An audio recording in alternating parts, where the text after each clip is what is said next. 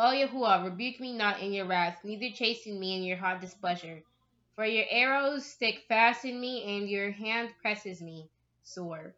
There is no soundness in my flesh because of your anger, neither is there any rest in my bones because of my sin. For my iniquities are gone over my head as a heavy burden, they are too heavy for me. My wounds stink and are corrupt because of my foolishness. I am troubled, I am bowed down greatly. I go mourning all the day long.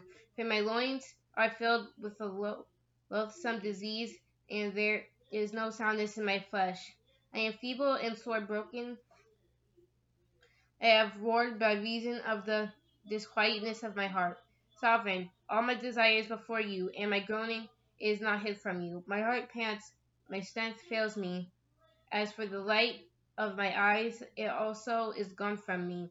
My lovers and my friends stand aloof of my sword, and my kinsmen stand afar off. They also that seek after my life lay snares for me, and they that seek my hurt speak mischievous things and imagine deceit all the day long.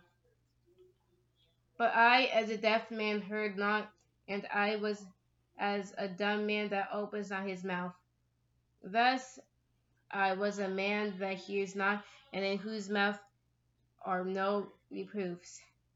From you, O sovereign, do I hope you will hear, O Yahuwah. For I said, Hear me, lest otherwise they should rejoice over me. When my foot slips, they magnify themselves against me. For I am ready to halt, my and my sorrow is continuously before me. For I will declare my iniquity, I will be sorry for my sin.